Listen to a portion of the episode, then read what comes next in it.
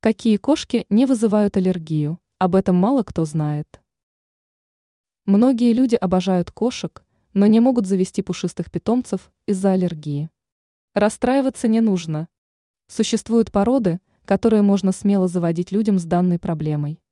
Рассмотрим их более подробно. Сфинкс.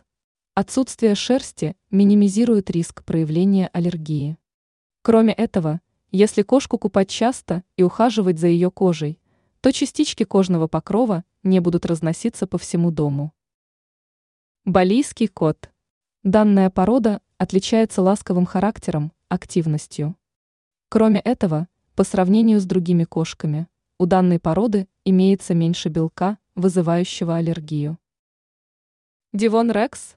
Такие кошки также подойдут аллергикам. Они имеют хороший подшерсток, отличаются умом, активностью.